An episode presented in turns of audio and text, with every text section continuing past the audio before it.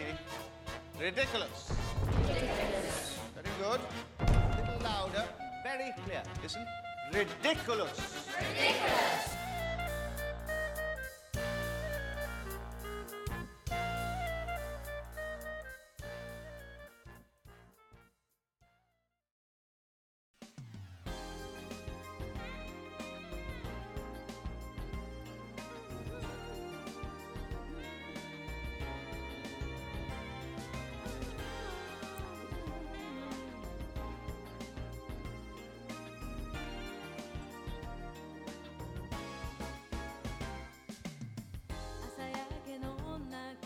Hello， 大家好，欢迎收听滑稽滑稽电台，我是你们的主播 H 君。大家好，我是 Luna。今天我们有一个特别的主题，我们请到了一个非常特别的嘉宾，然后我们打算聊一聊、呃、疫情之下大家的生活、大家的工作有什么改变，然后、呃、非常具体的将 focus 在硅谷。新嘉宾要不要介绍一下自己？大家好，我是人见人爱、花见花开、初入湾区、正在升级打怪中的佳佳子。欢迎欢迎欢迎佳佳子。所以我们今天就打算从疫情之下我们的生活工作开始聊起。佳子，要不要介绍一下你在、呃、湾区的哪个公司？我现在在一家科技公司，然后我们的老板是硅谷第一男神 Jack Dorsey。 嗯，好的。然后我们也大概，我和 Luna 也介绍一下自己，大概那个呃公司什么之类的。我是呃我也在西雅图的某科技公司工作。我是在纽约的某非科技公司工作。对，所以我们接下来分享的应该会是三个地方不同的一个疫情下的新生活、新工作的一个环境吧。对，而且我是今年的一月底来的湾区，所以。嗯，对于我来说，嗯，我经历了一段非常短暂的 post-COVID period， 然后又经历了一段非常漫长的，甚至现在人在进行中的 post-COVID period。所以我觉得，嗯，今天我就想分享很多，就是关于这个新冠之下的，怎么说呢，公司内外的一些我的观察跟我的一些思考吧。对，那个，嗯，对，不说疫情的话，佳子搬去湾区之后，感觉对湾区有什么大体的印象吗？印象有很多，感受有很多。嗯，你想听正经的还是不正经的？都行，随便聊。嗯、呃，我觉得这里的人工作都非常努力。嗯、呃、因为这是我第一份 tech 的工作。呃，我之前在广告公司嘛，然后我感觉自从来了这里工作之后，我几乎每天无时无刻不在工作，就是我的 hour 是 unlimited 的，我这这是我的感觉。但我也不知道这是因为，嗯。这是因为 working from home 呢，还是因为就是 tech 公司都这样？但是我以前，呃，在我在芝加哥工作的时候，我是从来不会，几乎是从来不会周末工作的。可是我现在可能周末可能会抽一个周六或者周日的下午，然后做一些工作上的事情，然后想一想下一周要做的事情。每天大概也没有一个固定的说朝九晚五这样的一个 hour， 然后基本上感觉自己一直都在工作。但我觉得这里的人都，嗯，怎么说呢，都工作都非常努力吧，至少从我对我同事的观察都是这样子的。而且他们都工作能力都非常强，非常的聪明，同时人又很 nice， 这也是我非常是喜欢这个嗯在湾区工作的一个地方。嗯，所以说其实你你比如说呃不是一般大家所想的九朝九晚五的时间内工作的时候，其实你并不是怎么讲。有一个强制的时间表告诉你说你必须就是 work extra hours， 你其实只是说、呃、自己想要用一些更多的时间去投入到工作里面。是这样的，是这样的。而且我觉得我的同事也是这样的，就是没有人强求你说你一定要加班，可是如果你想要、嗯、做出一些成绩，或者说 你, 你想要把自己想做的事情都完成掉的话，那肯定是要付出更多的时间和努力的。对，我感觉我感觉这个确实可能是宇宙中心硅谷的一个特点。哎，我差点就以为我回到了呃九九六，就是国内的这个 hour。对，但是你之前就是你觉得怎么讲，在公司工作和在家工作就是会对这个 hour 有所改变吗？还是其实没有？嗯，我觉得会延长更多的工作时间，因为沟通成本是提高了的。就比如说，嗯，可能以前我有一个什么问题，可能我走过谁的桌子前面，然后我就问一下，然后可能两三句话就解决了。可是现在我就得在 Slack 上面把前因后果 context 为什么我要做这个把这些全都写清楚，然后等待对方呃回复我，然后再这样 back forth 大概十分钟吧，然后才能把一个问题问清楚。就我觉得可能因为 working from home 你见不到面，所以很多时候你都在嗯 extra communicating， 嗯，所以这也是我觉得为什么就是 working from home 延长了我的一部分工作时间的原因。对，嗯，那我觉得这里我们就可以大概聊一聊之前几个月我们都经历了什么。大致来讲，应该是从二月份吧才开始，就是大家会大家会发现所有新闻的呃头条都变成了就是新冠疫情。然后在美国这边，就是尤其是对于美国人吧，可能他们花了更长的时间才去意识到，哦，这是一个非常严重的问题。因为就是我们可能比较特别，就是我们其实已经知道这个的严重性了，但我们周围的人其实还没有意识到。然后可能是一直到呃三月份，然后我们才呃公司开始有了一些相应的政策，基本上能就是在家工作的企业就是都要求大家，或者说建议大家在家工作，是吧？是的，是的。我记得非常非常清楚，就是我是一月二十三号那天呃飞来三藩的。然后是从芝加哥机场飞到三藩嘛，我当时因为知道说，呃，湾区这边已经有这个新冠的这个 case 了，然后我非常非常的紧张，我是全副武装上的飞机，就是戴好这个 N 九十五 口罩，戴好护目镜，然后随身携带那个免洗洗手液，然后就是在我任何就是需要怎么说碰到任何东西的时候，我都会用这个免洗洗手液，然后把我的手这个这样清洁一下。然后当时我觉得我就是坐在那里感觉在飞机上像个定时炸弹一样，所有人都不敢靠近我，就当时这样的装扮就是非常的另类。我记得坐在我旁边的人看到我这样装扮之后，他直接就换了座位，我也不知道为什么。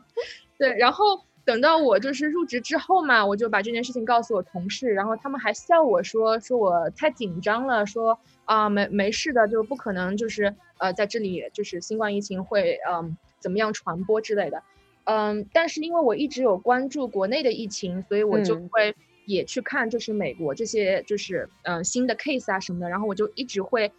就是吃中饭的时候都会跟我同事说啊，你们要小心啊，我们这个就是现在虽然你们看到没有没有什么大量的 case， 但是可能是因为 C D C 还没有把那些呃市值发到各个州去，你不仅要看就是你在看数据的时候不仅要看有多少就是 case，你还要看有多少的呃 testing， 嗯、呃，但当时我同事们都觉得我在穷紧张，穷紧张。然后一直到三月四号，我们公司是嗯、呃、第一批宣布这个，嗯，当时还不是说嗯、呃、working from home， 是说 strongly encouraging working from home， 就是说我们不是强制你 working from home， 但是我们希望你能够 working from home 就 working from home。那我当时我的同事们都一副啊为什么要这样，就是。为什么我们 working from home， 是不是公司太紧张了这样子。然后我记得就宣布了这件事情的第二天，我的组里的所有的人还是来上班了。那你当时也去了吗？我当时也去了，因为 pressure 啊，我老板还有我的同事都去了嘛。然后但当时我们的那个大老板就走过来了，就就说什么啊，你们明天一定不要来，就说什么已经这么宣布了，你们就要就要遵守这个这个公司 policy，、嗯、我希望你们能回家。我希望你们今天来只是说把你们在这里的东西收一收，所以就是说第三天之后就基本上没有人再去上班了。但是嗯，后来吧，就是可能我的同事们也在新闻当中知道了这件事情的严重性，包括我们也从这个 strongly encouraging working from home 变成了这个 mandatory working from home， 然后几乎啊就是可能当时就是陆陆续续各种公司都在宣布 working from home 吧，然后就是开始大家看到那些那些数据，因为随着这个测试的数量变大了，你能看到有多少的被感染人数也在那个增大嘛。然后我就这个时候我同事就慌了，然后他们就会过来问我怎么看对于现在的那个就你变成了一个 expert， 对，我变成了 expert of COVID 十九， 变成了先知。对，大家都问啊 Jill 你怎么看，然后我就对吧？我就心里暗暗暗暗的掐指一算，对，掐指一算说，我们早干嘛去了？我很早就告诉你们要小心。嗯，对，但对啊，但是我我从中对对对，还有个小插曲，就是我发现湾区的公司特别喜欢互相模仿，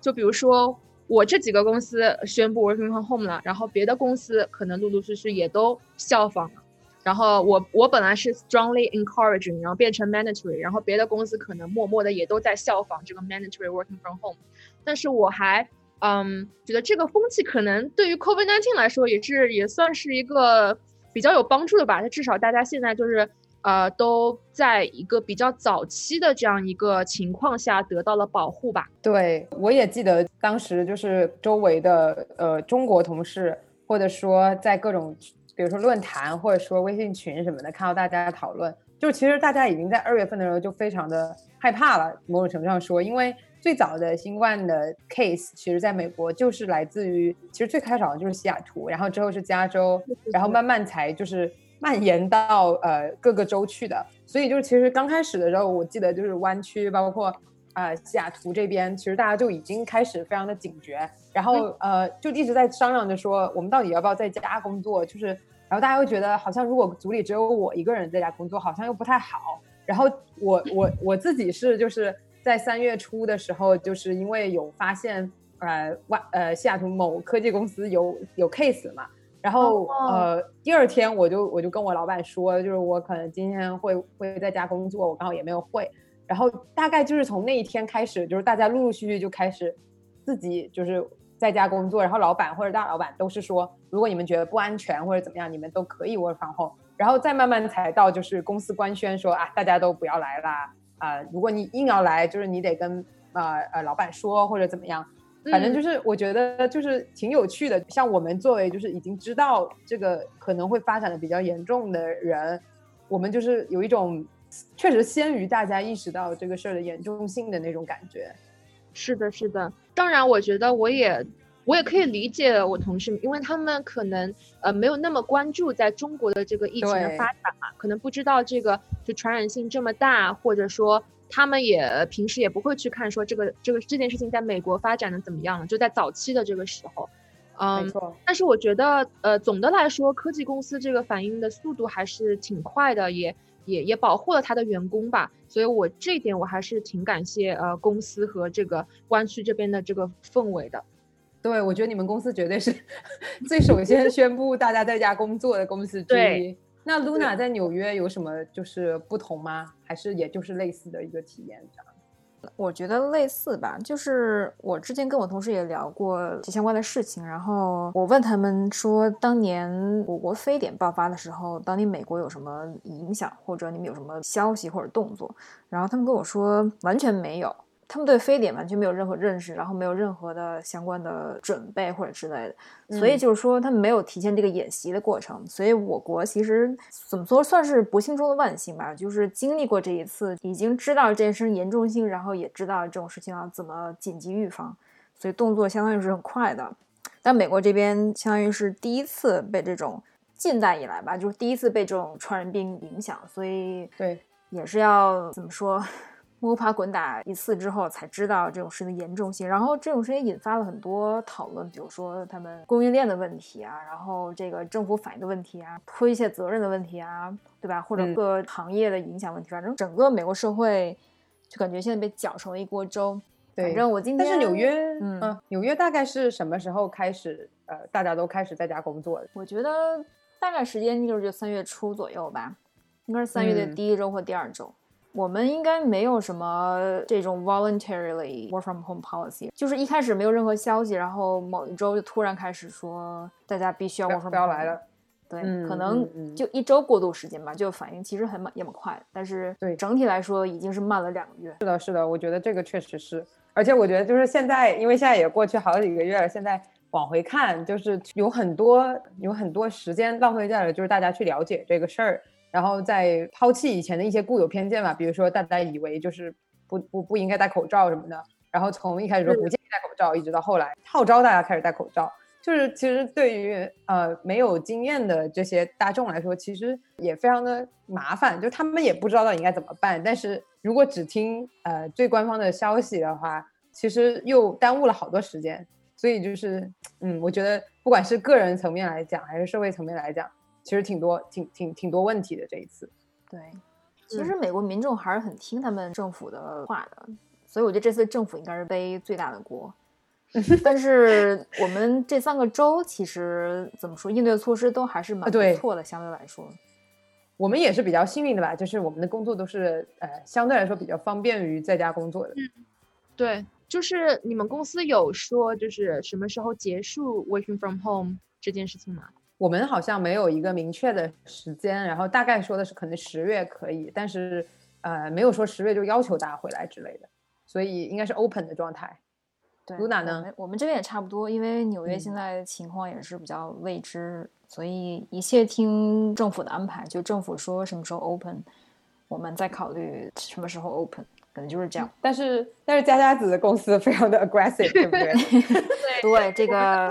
我们的公司是嗯，一开始的时候他们是说嗯，要如果要 reopen 的就是 office reopen 的话，也一定会等到说所有就是公所有的公共场所都 reopen 了之后、嗯、他们再去判断什么时候再 reopen 我们的 office， 就是他们想要确保说所有东西都 百分之百 safe， 然后我们再可以回到这个 office 去工作，这样已经非常人性化了。但是最近呢，他们又提出了，他们又率先提出了可以让我们 forever working from home， 就是说就算这个 office reopen 了，我们是可以选择说永远的 working from home 的。嗯，但是你们嗯嗯，你说，我想说就是那你们有一些比如说规限制嘛，就比如说来公司三年的员工可能才能 work from home， 并没有，并没有，哦、就所有人，所有人都可以。嗯，但是我认为这件就是 forever working from home 这样听起来非常好，但是它实际上，嗯，操作起来还是有一定难度的，特别是对于我们这些 visa holder 来说，我们好像是不可以在就是自己这个 file 的这个地点的五十迈之外然后进行工作的。就是说比如说我现在在嗯三藩市中心工作嘛，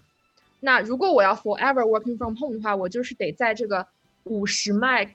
就是以三藩市中心为中心，然后五十迈画一个圈，那也就只有比如说南湾啊东湾啊或者什么，就是可能如果我在加州的话还算可以算在那个 working from home 这个这个地点内，但如果我想去呃夏威夷，或者我想去我想去日本，或者我想在泰国的海边然后 working from home， 这都不太可能。然后呃另一点我觉得就是嗯可能我们我们内部也有非常多的讨论嘛，然后我们也做了一些 survey， 然后其实是发现说百分之七十的人仍然是希望可以去公司上班的，然后只有百分之二十五左右的人说，呃，他们希望就是 entirely working from home。然后我觉得主流的一种想法是说，嗯、呃，他们希望回公司上班，但是希望有这种 working from home 的这这个 flexibility。所以一般人会比较倾向于说，比如说三天去公司，然后两天这个 working from home 这样子。我觉得也 make sense 吧。嗯，但现在的 work from home policy 是什么？就是 pre COVID 十九。pre-COVID 十九 的话，我觉得，呃，每个 team 有自己约定俗成的这种操作吧。像我们 team 是基本上默认周五你是可以 working from home 的，嗯，呃、但是我我个人觉得，我不知道，可能我我在职场也没有那么久，可能我看的也没有那么远，但是我的我的一个想法是 ，working from home 可能还是会对人与人之间的 communication 有一些就是负面的影响，或者说。我觉得没有那么方便。对对对，如果你想跟你的呃老板、你的 team， 然后有一个很好的呃 bonding 啊，有一个很好的 communication 的话，其实最好还是可以去 office， 就是这样 in person 的这种 communication。我我的想法是，假如我真的要选择 forever working from home， 可能我就呃我就别想着升职加薪了。但是可能这也是一个比较幼稚的想法嘛，就谁知道之后的。十年二十年整个世界会怎么样呢？也许大家都 working from home 了呀，就也许大家都 forever 了呢，也许也就没有这个所谓的有人会去 office 有人不去了，对，所以也就没有我想象的那种差别性了，所以我仍然在观测当中。嗯，我感觉就是因为我们现在大家都会讲说我们现在是活在一个新的 era 这种新的时代一样的、嗯、就是大家都在家工作，然后呃，给给不同的人群也带来不同的挑战或者也方便。就从方面的角度来说，可能就是呃，有家庭的人就更容易见到家人，然后呃，不需要就是跑来跑去，通勤的时间大大的减少。是的、呃、但是从不好的角度来说，就像你刚刚说的，就是呃，以前你可能随便找一下就能跟别人讲上话，可能就五分钟，而且可能 small talk 会更多吧。但是现在你你不太可能约一个同事说，哎，我们来 small talk 一下，就不太 make sense。而且就是，嗯、呃，尤其是对新人，或者说对于去认识新人，比如说可能你跟某个同事其实工作上没有很多交集，但是可能以前你如果在茶水间碰到，或者说啊、呃、刚好有什么事儿，你们聊了一会儿，那说不定你还能认识多个。就是怎么讲，工作上的朋友，但是现在就不太有这个机会，就变得就是所有的聊天都是以纯粹的工作为目的的聊天，然后所有的 meeting 都是都是怎么讲，就是仅限于工作内容的一个 meeting， 而且就是对啊对啊，就是除非可能偶尔就是说大家来聊聊天什么的，就非常的怎么讲不 spontaneous， 所有东西都变得非常的计划性这样子。是的，是的，我也觉得。不过，嗯，我还是有尽量在说，嗯。比如说我会 schedule 一些 lunch hangout 跟我的 team， 然后或者跟我的一些 community， 就是大家可能不讨论工作相关的事情，然后只是说呃各自在屏幕前吃着自己的饭，然后聊一聊什么的。比如说我上周约了一个呃我们 team 我我组织了一个 meeting 叫 Happy Children's Day， 因为我发现呃国内六月一号是儿童节，可是美国好像是这周日是那个儿童节，然后我就让大家每个人找出他们童年的照片给我看。啊，好棒！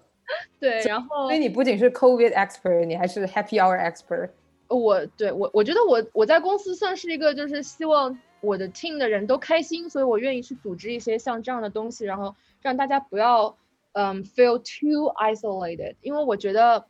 就是这也是 working from home 的一个问题，就是每个人都感觉在单打独斗，然后觉得没有一个 team 在身边的感觉，就。嗯，我也希望就是有这种非正式的这种 lunch hangout 或者 coffee chat 这种，或者我们还有那种 virtual happy hour， 就是大家可能玩游戏啊，然后在自己自己对着屏幕喝个酒啊什么的，然后也是一种比较好的远程 bonding 的这这种方式吧。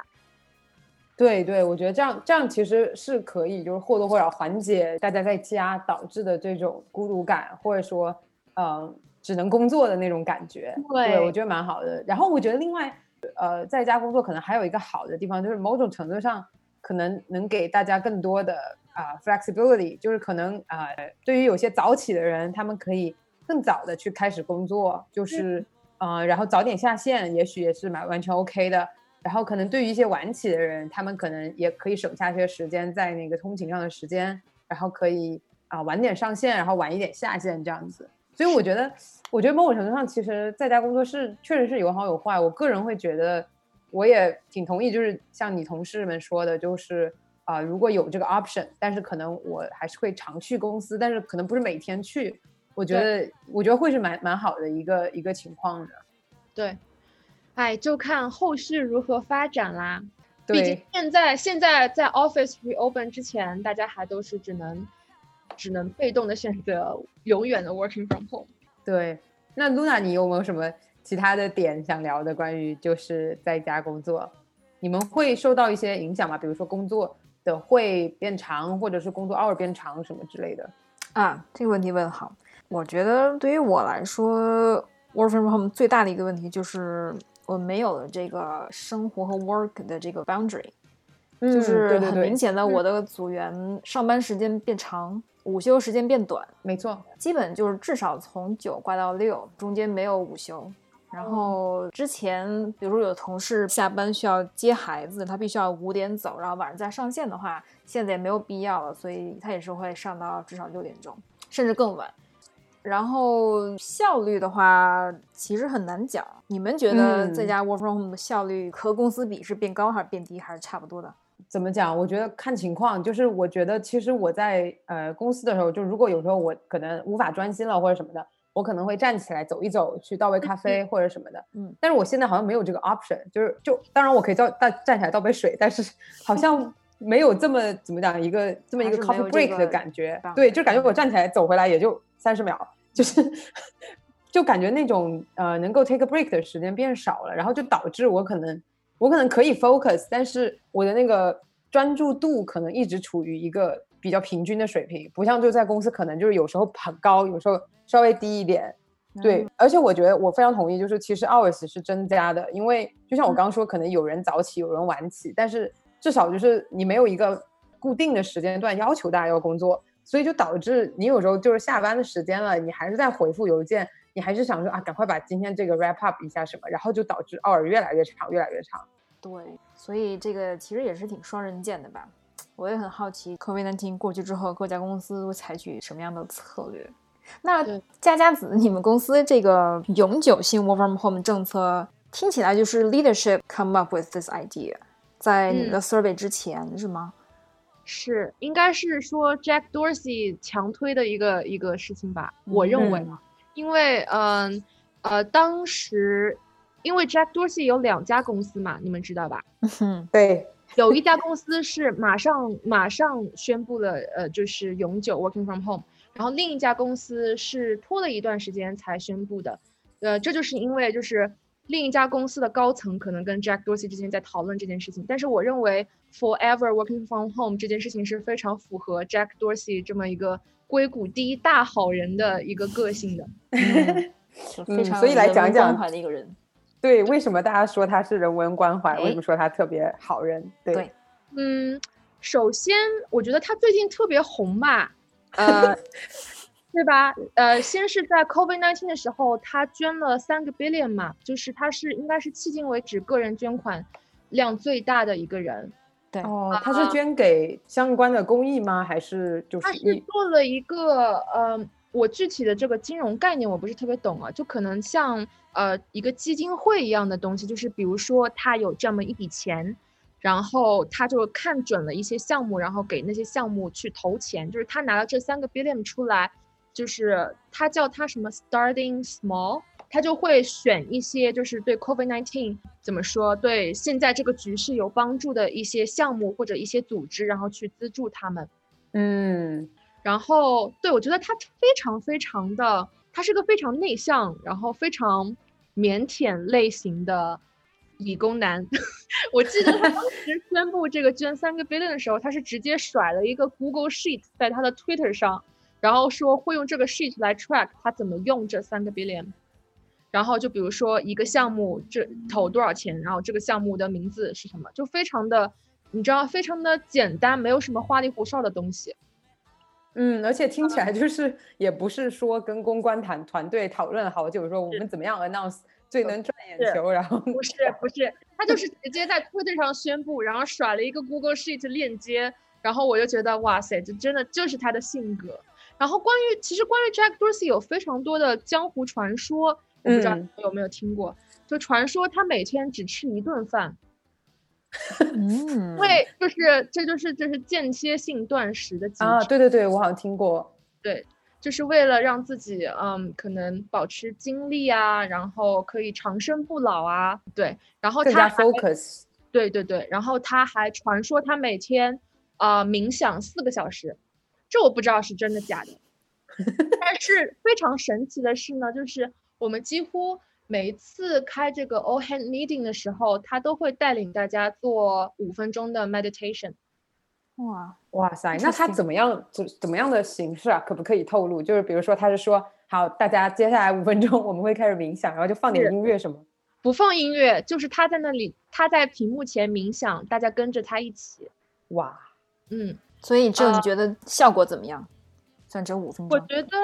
我觉得挺好的，就是能让自己的内心平静下来。因为我觉得他这么做的原因呃，其实他这么做是在 COVID 十九 之后吧，因为呃，你们都知道，就是 COVID 十九 之后，大家可能心理上啊，不管是从这个病毒本身，还是说对于这个病毒，对于这个经济形势，总是有一种恐慌啊、嗯，然后有一种压力很大的这种感觉嘛。我觉得他就是想要用这种 meditation， 然后让大家可以啊、嗯，把这些怎么说负能量给排解掉。嗯，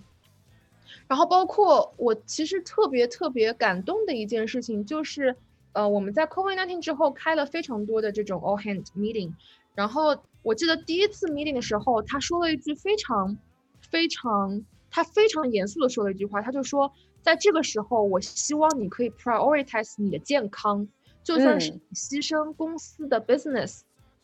为代价也没有关系、嗯、他说这个时候最重要的就是你的健康，请你 focus 在你的健康上面。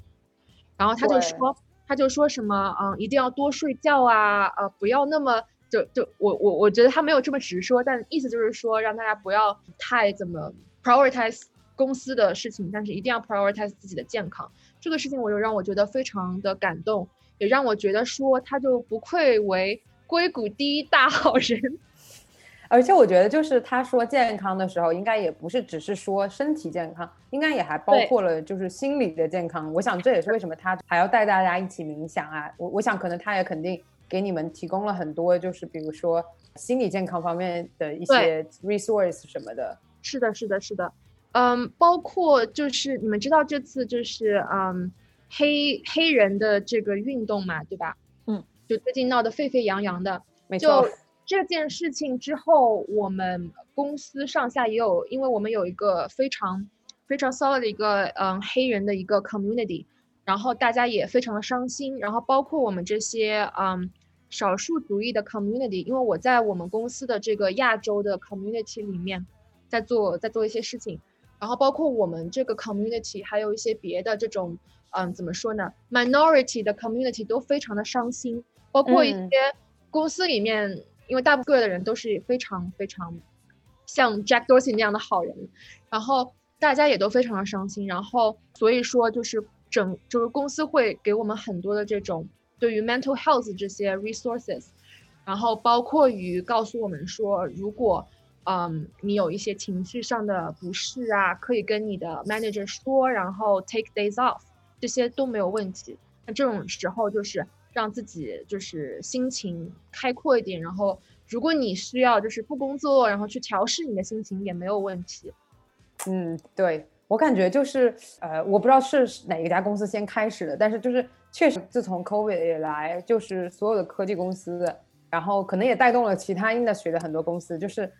一一个接一个的，就是开始说啊，我们可能不会 prioritize 我们的 performance 什么的。然后比如说、嗯、呃呃，谷歌可能就会说我们不会再给大家评级，就是大家都一样的级在 review 的时候。哦，这是 Facebook 啊、呃、Facebook， 然后 Google 也是有类似的东西，但是可能不完全一样。所有的科技公司可能当然不是所有，但是就是大家都或多或少做了一些类似的一个政策的调整，就是鼓励大家要优先考虑自己的健康，嗯、然后呃呃，如果有困难，就是也也可以使用一些公司的 resource 什么的。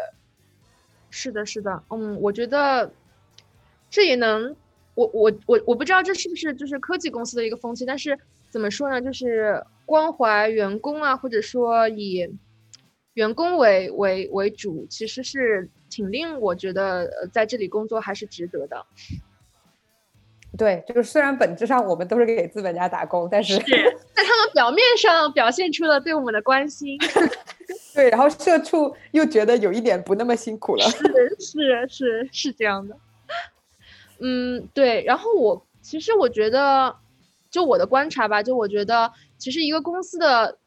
具有代表性的那些 leader， 不管你是 C E O 也好，还是某一个嗯创始人非常什么的，对，非常非常怎么说，在媒体上或者在哪里非常强势的这样一个一个一个 leader 也好，就是我觉得他们的个性或多或少都会影响到这个公司的一些嗯氛围的。就比如说嗯 Jack Dorsey 这样子非常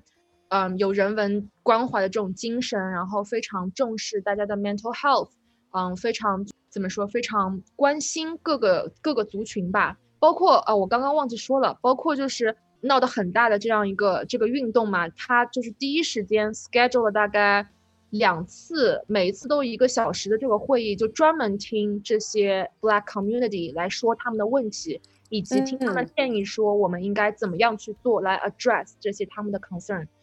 嗯，这也是让我很感动的一点。Anyway, back to 我刚刚的 point， 就是我觉得一个领导者他的个性也是会影响整个公司的文化的。就是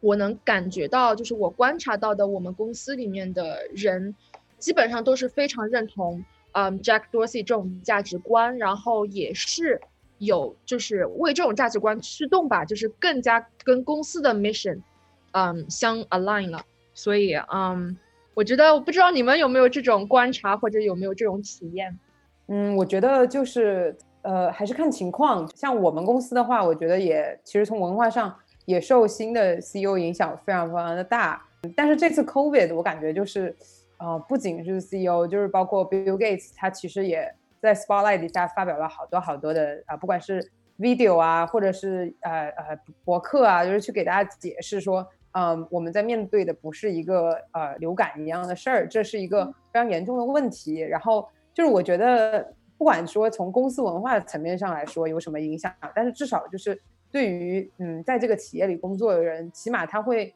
更有怎么讲，更有自豪感。就是如果说企业的 leader 或者创始人曾经就是有有有过这些非常有见地的一些表达，然后甚至有这种社会责任感，去做出很多的贡献，我觉得肯定是对员工本身会非常的呃有积极的作用。然后我觉得就是、嗯、呃，另外在 COVID 期间，就是大各大公司就是在啊、呃、怎么讲，在慈善这方面也是有很多的政新的政策，比如说以前可能你只能啊、嗯呃，比如说你你捐两百刀给哪里哪里，企业会 match， 就是企业也会在追加捐两百刀，但是可能在 COVID 期间，这个上限可能就会变得更高。然后呃，公司会更愿意去嗯，怎么讲，把他赚来的钱就是再投放回社会去，嗯，资助那些现在有困难的，不管是中小企业还是我们的医务工作者，或者甚至是啊啊、呃呃、其他的一些相关的，就是呃需要资助的，不管是社会的各个方面还是 industry。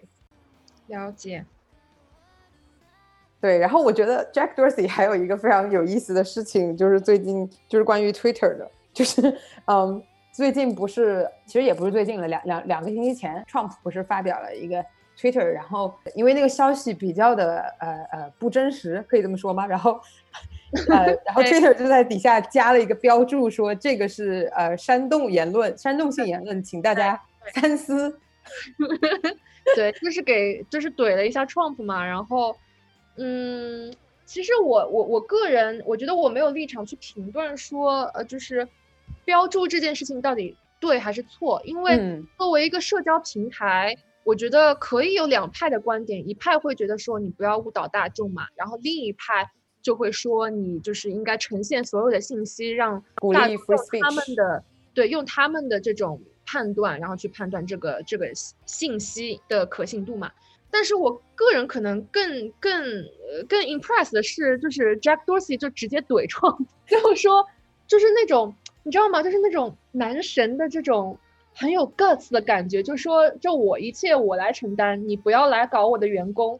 就是因为因为你知道吗？就有这种 Trump 的粉丝还是 Trump 本人，就是去去去找，就是 Twitter 好像是做这个，就反正 Twitter 应该有个 team 是来做这种这种东西的，就是来做这个 community 这种 content 的那种东西的、嗯。就好像有人就去人肉这个人在 Twitter 上。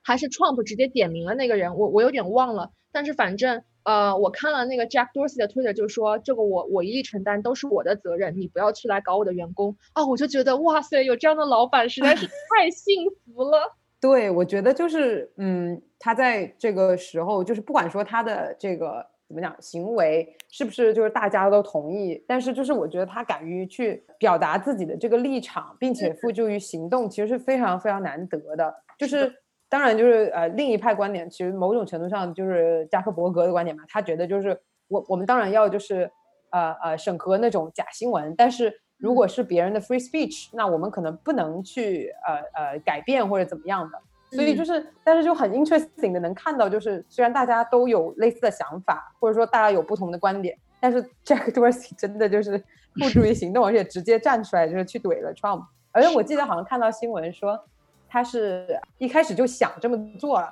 然后还跟大家讨论了一下，然后最后还说不，我们还是就这么做吧，然后然后最后大家决定这么做，我觉得还是挺有意思的。是的，是的，是的。哎，但是你知道 Trump 也是 Twitter 第一大用户嘛，就好多人在下面说，如果 Trump 不用 Twitter， 你这我们也不会再用了。对，且看怎么怎么怎么那啥吧。但是我个人猜测 Jack Dorsey 的政治立场肯定不是，肯定是。在站在 Trump 的反面的，因为他好像我记得他跟 Andrew Yang 是不是就是有一些合作，就是关就是好像也是在他之前是资助他的那个 campaign， 我记得哦 I see I see 对，我觉得哎，像 Jack Dorsey 这样子的好人是应该是不会支持 Trump 的。对，他作为一个深蓝用户他对 Trump 这种每天刷屏的行为有什么看法吗？我记得那天看 Trump 一天发了二百条 Twitter， 我都醉了。天哪！我并不知道他对 Trump 刷刷 Trump 的 Twitter 有什么想法。我觉得他应该是又爱又恨吧。爱就在于说，天哪，我们又有了一个 active user， 然后这个 user 还能吸引更多的 active user。可能然后恨的可能就是说那些 content 真的是又蠢又邪恶。没错，而且就是 Trump 经常在上面到处乱怼、呃、governor， 然后 governor 或者 congressman 们 就, 就还得回复，所以真的是带来了无数的 active user。 我觉得关于就是 Trump 的一些、呃、Twitter 的言论吧，我同事有了一个非常好的评价，他说有的时候他看到那些，他说他有的时候忘记了，他有的时候觉得那些评论很蠢，可是他忘记了那些评论有多邪恶。有的时候他看那些觉得那些评论那些那些 Twitter 很邪恶，可是他就忘记了那些那些 Twitter 是有多蠢，所以他就觉得啊 Trump 是个又蠢又邪恶的人。我们每次看到他的言论千万不要忘记这两点。对，我觉得说的非常好、嗯、就是一个这么有 impactful 的人，就是他选择去这样的去 make an impact， 非常的让大家无语。对，反正我觉得Trump 在 Twitter 上面所描述的美国绝对不是我现在看到的美国。对，嗯，哎，那我们最后要不要怎么讲，呃，展望一下未来，就是我们刚刚也说到了，就是关于永久在家工作和不不一定永久在家工作的这种不同、嗯、那就是如果说真的新冠疫情或者说新冠病毒它永远会存在于我们这个社会里，就可能会有疫苗可以、呃、一定程度上的去削减它的力量，但是可能我们就是得和它共存。那如果是这种情况下，你们觉得以后的这个公司的政策也好，大家的生活也好，会有什么比较大的改变吗？对，然后借着这个问题我也想问一下佳佳子同学，就是这个问题比较丧啊，因为硅谷我们知道最近其实也蛮受冲击的，就以两大公司为首吧，一个是 Uber， 一个是 Airbnb。 嗯，就我想问一下，就是这个裁员潮对于你们整个硅谷有没有什么影响？至少这个气氛上会跟原来不一样，然后你们能不能就怎么说独善其身，还是也会受一些影响？我觉得裁员潮肯定是有影响啊，如果如果我们的听众朋友们你们刷 Blind 的话，每天都会有人去怀疑自己公司将要被裁员了哟。对，没错。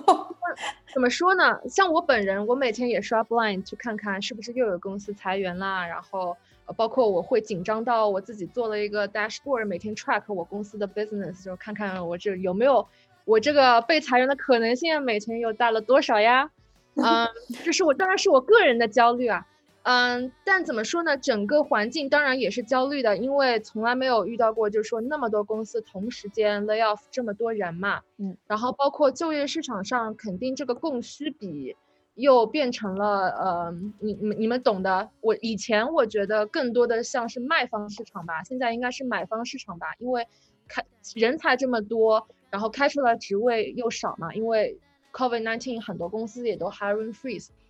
所以我觉得怎么说呢，我能我我听到的是 hiring bar 会上升，因为你有太多，比如说我现在有这么多 candidate， 你有这个 X Uber 的人来，或者 X Airbnb 的人来，那那些人可能从简历上来说就看起来比你更 competitive， 对不对？所以我觉得嗯怎么说呢，求职之路应该是会更辛苦的。但是我觉得也不要很气馁吧，因为从我个人就是对于公我们公司每天这个 business 的观察来看是，嗯，在那个 business 是在慢慢回温的，嗯嗯，就是怎么说，我觉得越来越，包括从我们公司的角度上来说，也越来越多的愿意去就是冒风险去投资，然后 grow 我们的 business 了。然后我相信于说别的公司可能也会看到说慢慢的他们的 business 再回来，嗯，所以我觉得怎么说，长远来看的话，你会看到这个供需比可能又会慢慢的又调回去，但是会不会又回到这个卖方市场呢，我就不太清楚了。但是我觉得大家各位求职的观众朋友们，你们一定要有信心，只要你们就是怎么说呢，做好你们自己能够控制的事情，就比如说嗯，是多嗯了解一下这个就业市场，然后多增加自己简历上的 skill set， 然后多为自己争取机会，因为这些是你能控制的嘛。可是就业市场啊 COVID 十九 这些事情都不是你能够控制的，所以只要你们好好的就是说准备好你们自己的东西然后让自己变得 competitive， 嗯，我认为长远来看还是会有更多的机会放出来的。嗯，对，对我觉得就是最后佳佳子同学还是给了我们一剂鸡汤，就是还是比较乐观的。对，我还是很乐观的，毕竟毕竟我每天都在 track 我们的 business 哦，我还是有一定的信心的。嗯，对，所以大家知道那个买股票买哪只了？一定要买我这只，欢迎私信来问我买哪只。对对对。呃，呃及以及我忘记说了，我们那个我们的那个男神老板Jack Dorsey 宣布了，就是那个下周五 Juneteenth 作为 corporate holiday。 对，我感觉大部分公司可能只是就是说大家会 take time to learn and talk、嗯、and, and 我不知道就是 acknowledge 或什么的，但是好像好像没有，还第一这是第一个我听到的公司就直接弄弄成 holiday 的、啊、是的，我这边有第二个。哦，你你们也是吗？我们也会放。对，因为这件事情在纽约其实闹得很大呀、哦、对，我觉得这其实是一个好事儿，就是这个 Black Lives Matter 这件事情在美国闹的也不是一年两年，但是今年尤其轰动，对吧？也是各种效应叠加的结果，所以我觉得这个爆点其实其实很好的。哎，对，我觉得 Asian 也有同样的话语权，什么时候有一个什么 Asian Memorial Day 那就厉害了。对，我觉得当然我们可能需要去学习去了解 Black Lives Matter 背后的东西，但是与此同时我们也可以去用同样的时间去了解我们自己的这个种族背后有什么样可以更好发生的地方，有什么需要提高的地方，怎么样去更怎么讲承认我们的 heritage 之类的，就是对，也是一个很好的学习的机会。 As a reminder 每年的五月、呃、都是 Asian Heritage Month。 嗯，对对对对对、呃对，然后因为其实讲这个我可以再讲一整集，因为我是非常 active 在呃，我是我们那个 Asian community 的那个 co-chair 嘛，所以我非常 active 的在就是 support 我们的这个 Asian community。 但是我觉得这次这个 Black Lives Matter 这个事情之后，我觉得更多的我们也要去想一想黑人他们为他们的种族去发声了，那作为亚裔我们应该做一些什么呢，对吧？对，没错，可能第一步就是我们得去了解更多啊、呃，我们以前不知道的东西，然后啊、呃、反思我们怎么样能做得更好，怎么样能够更好的就是立足于社会吧。是的，是的，对，我自己的想法是，嗯、呃，其实生活在中国和生活在美国是有一些不一样的，因为我认为美国的政治跟生活离得很紧密。嗯，这点作为一个留学生以及就是拿了 H 一 B 啊，然后一次次就是受到这些政策的波动，就是真的是非常非常大的、嗯、所以我认为就是如果在中呃如果在美国的中国人不要像在中国一样就是把自己头低下去，然后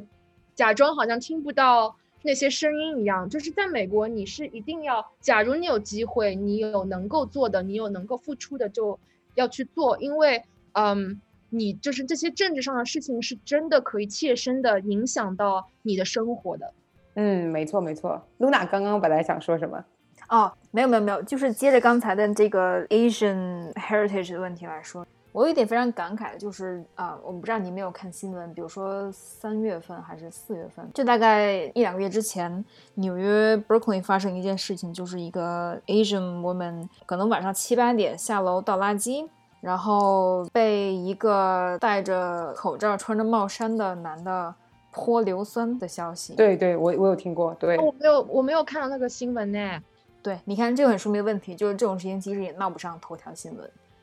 然后显然这个凶手也抓不到，因为他全副武装，对吧？然后这件事情其实就不了了之，但是有一个小小的声音就引起我注意，就是这个一个穆斯林组织来声援这个 Asian woman， 就要强烈谴责这种非常不人道的这种无差别攻击、嗯、然后我觉得非常感动，这是我第一次意识到就是这种跨越你自己的这个身份认知，然后去支援同胞的这种感觉。嗯，就我当时作为 agent 我是觉得还蛮蛮震撼的，所以现在对于这个 Black Lives Matter 活动，我觉得你即使作为 agent 你也需要支持，就不是说这是他们黑人的事情，或者说是白人和黑人之间的纠葛，就其实是我们所有人的问题，对吧？嗯，没错没错。而且我觉得就是大家也常在说嘛，就是最近流行最近几年最近一两年可能比较流行的词就是 ally 嘛，他们在诉求呃要求自己本身被对待的怎么样的同时，就是其实也需要周围的人去给他们提供 support， 因为因为如果只是受到压迫的群体，或者说不不被 represent 的群体为自己发声而已，没有任何其他人参与进来的话，那那这个也是没办法达到的，就是最后的这个结果也是肯定不能够实现的。所以就是嗯，我觉得说的特别好，就是呃，这个不管是不管是种族还是宗教，还是说甚至只甚至是性别，就是我们都是很需要去互相帮助互相支持的。是的，你们公司应该也有这个 ally group， 嗯，去 support 这件事情吧？对，没错。而且我们呃，我们不是公司层面的，但是就是我们在呃呃比较小的，就是 team 里面，就是也会有啊、呃、有一些 conversation， 就是比如说请一些啊、呃、黑人同事他们来给大家分享一下他们的 perspective， 然后大家可能也会讲一些，就是当在当他们在呃怎么讲视频面前讲的时候，可能也会有很多其他的同事，不管是白人还是甚至是其他的呃种族的移民。他们也会在下面说，就是我的 experience 是怎么样的，我希望怎么样能够帮忙什么的，我觉得是特别好的一个平台。是是，哎，我真的觉得这件在这个就是对于 minority group 的这个 support 上面，其实科技公司是比很多很多公司都要好的。我自我个人的经历嘛，就嗯，从我之前的中中西部芝加哥的这个广告企业，大概 ninety-nine percent white white。到现在就是在这个科技公司就是非常 diversify， 就你能感受到嗯很多很多东西的不一样。我甚至于说我现在回想起我当时的一些工作上的一些 situation， 我都会觉得嗯、呃、有一些很隐性的 racism。 嗯，对，我觉得就是呃大家会讲的一个东西一个词儿就叫做 unconscious bias 嘛，就是其实大家并不是有意识的去做出一些伤害别人的事儿，但是可能在无意识之间，就是因为一些 stereotype 或者因为一些 social construct， 大家可能就会因为自己的呃呃呃怎么讲，没有意识到这个问题会伤害到别人，所以不经意的伤害到了别人。是的，但关键就是说怎么说呢，就是就是对于这件事情的 awareness